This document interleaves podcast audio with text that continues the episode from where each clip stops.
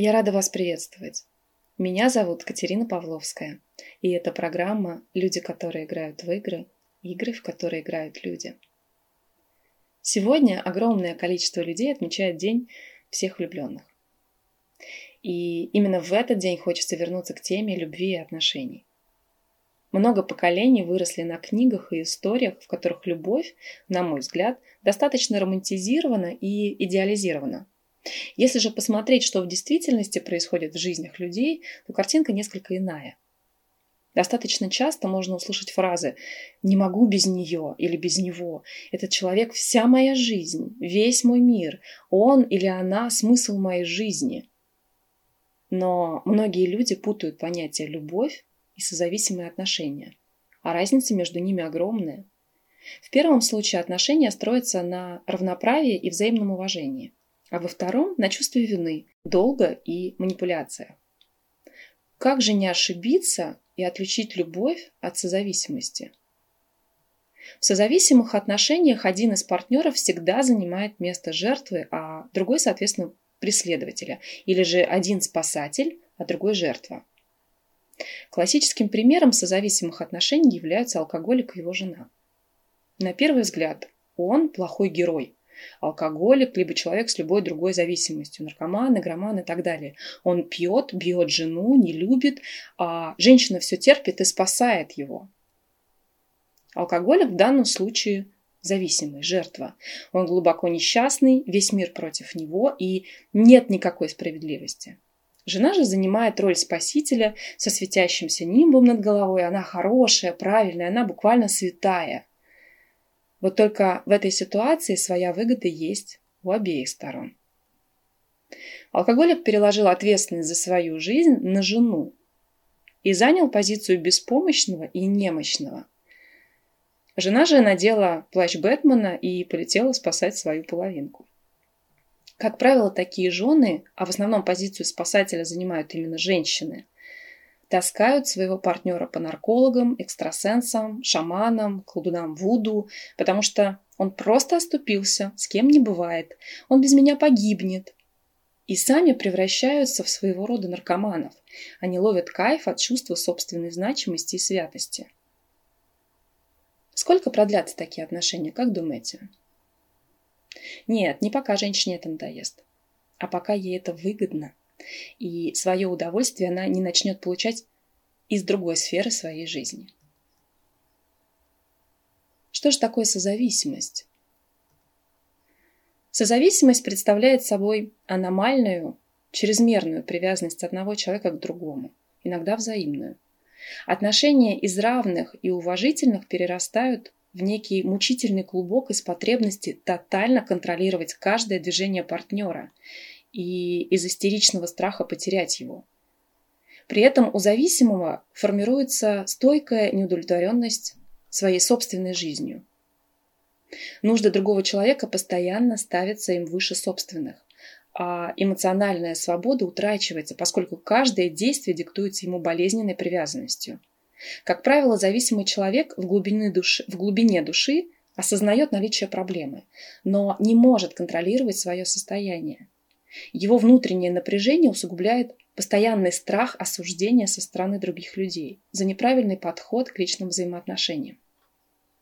Такое положение является опасным для личности зависимого человека, ведь он рискует потерять себя и собственные цели, утратить возможность получать удовольствие от жизни. Стоит отметить, что подобного рода отношения встречаются не только среди любовников – Зависимость способна проявляться в любом слое семьи, между дочерью и отцом, сыном и матерью, сестрами и так далее. При этом связь не носит односторонний характер. Это именно отношения в паре. Возникновение у человека данного состояния далеко не всегда бывает связано с конкретным партнером. Зависимость, конечно, выращивается долго и с детства – Обычно она проявляется у девочек, которых воспитывали в эмоционально закрытых семьях. В семьях, где ребенок не мог открыто и в полной мере проявлять свои чувства, заявлять о своих потребностях, о своих желаниях. Ориентир не на свои, а на чужие нужды и интересы. Для такого ребенка не просто норма, но и правила жизни. То же происходит, если ребенок не почувствовал отдачи, тепла, любви одного из родителей. Впоследствии он ищет похожий типаж в партнере, пытаясь заслужить его одобрение и принятие. Снова и снова происходит ориентация на настроение и поведение другого человека. В этой ситуации найти и почувствовать себя очень сложно. Да, по большому счету и цель такую созависимый перед собой не ставит, потому что он просто не знает, что она должна быть. Кроме того, конечно, созависимых детей растят созависимые родители. Это четко можно подметить по формулировкам, которые многим мамам и папам кажутся безобидными. Спрашиваешь, что конкретно вы говорите своим детям? Как вы говорите о них? И слышишь, мы так решили, мы захотели, мы подумали и пришли к выводу. То есть происходит объединение с сыном или дочерью. И в этом случае обезличивание – медвежья услуга для ребенка, который по факту утрачивает персональную идентичность. Но ну и сама наша ментальность. Для нее характерно возводить на пьедестал жертвенность, способность бесконечно отдавать, терпеть и страдать. И если девочка растет с установкой, что это признаки настоящей любви, а никак не созависимого поведения, то она часто встречает партнера, который эти ее ожидания в полной мере оправдывает. Все вокруг будут говорить, да ты что, не видишь, что происходит? Ты не видишь, как он к тебе относится? А она и правда не видит, потому что выросла с установкой, даже если сама не отдает себе в этом отчет, что так и должно быть. Есть еще одна причина, если у девушки папа алкоголик, а мама классический спасатель, то велика вероятность, что девушка по прошествии лет вступит в похожие отношения. Просто муж уже будет не обязательно алкоголиком, а, например, игроманом. Принято выделять несколько признаков созависимых отношений. В созависимых отношениях жизненная позиция их участников довольно узка. Я умру, если ты уйдешь, потому что ты смысл моей жизни. И даже если нам плохо вместе, быть порознь просто невыносимо. Поэтому мы лучше продолжим мучить друг друга. Еще один признак – отношения строятся по вертикали. То есть один всегда на пьедестале, а второй всегда при нем.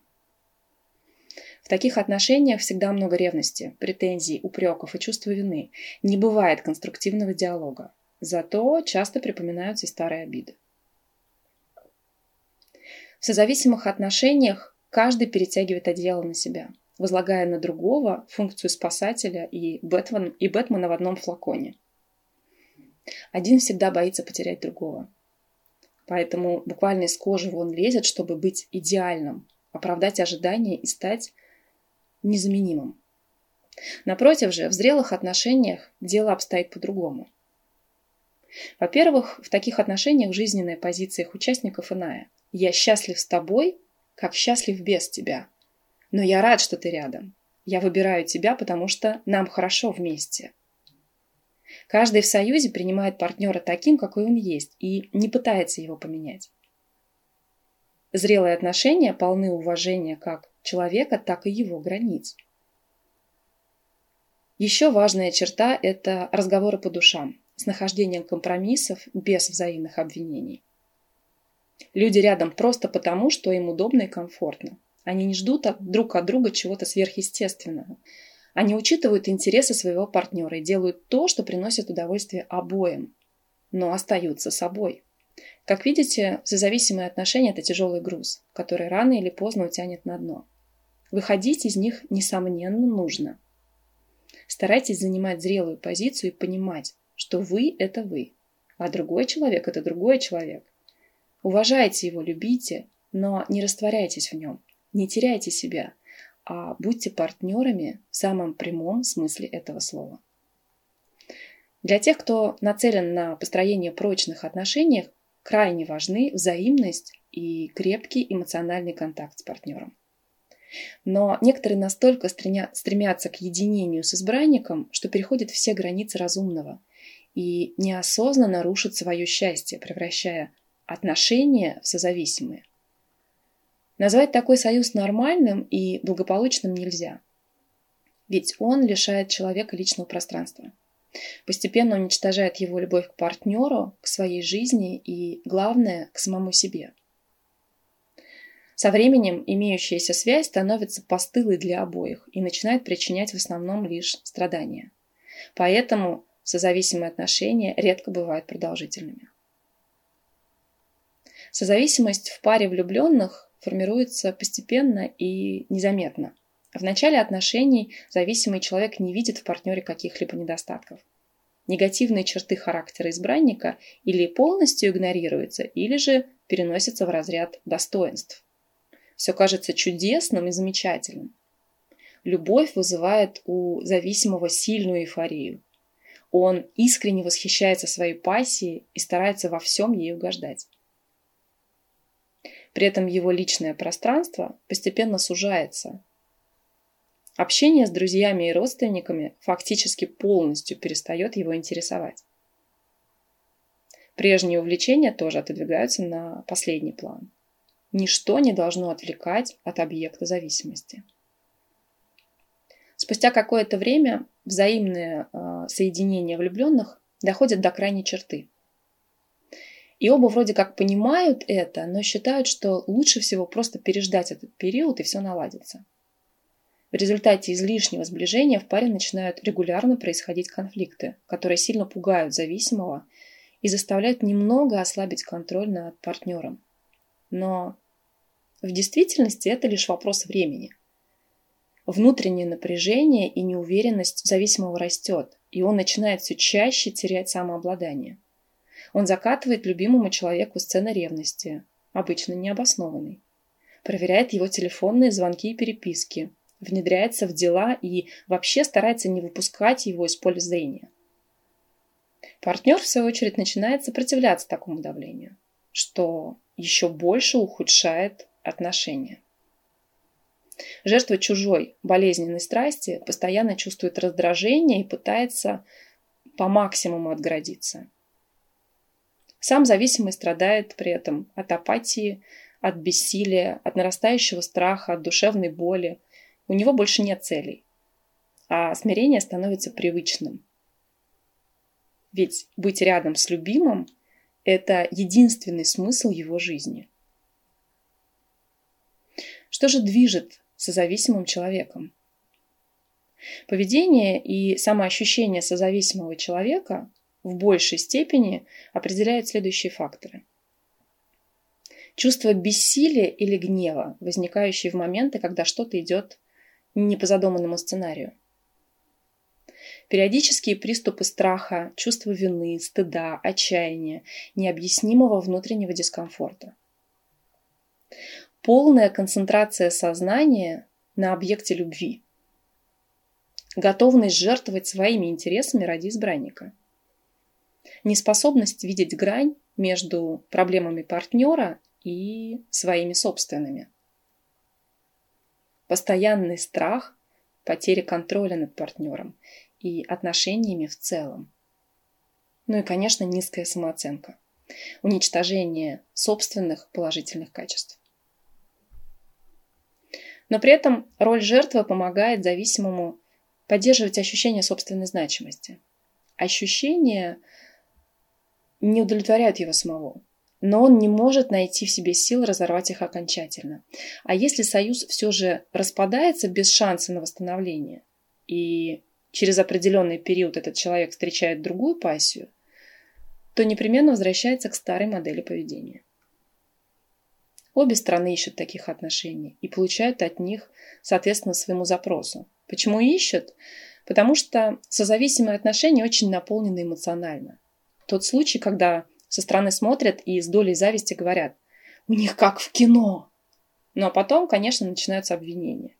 Чаще всего в формулировках «Я ему отдала все, а он...»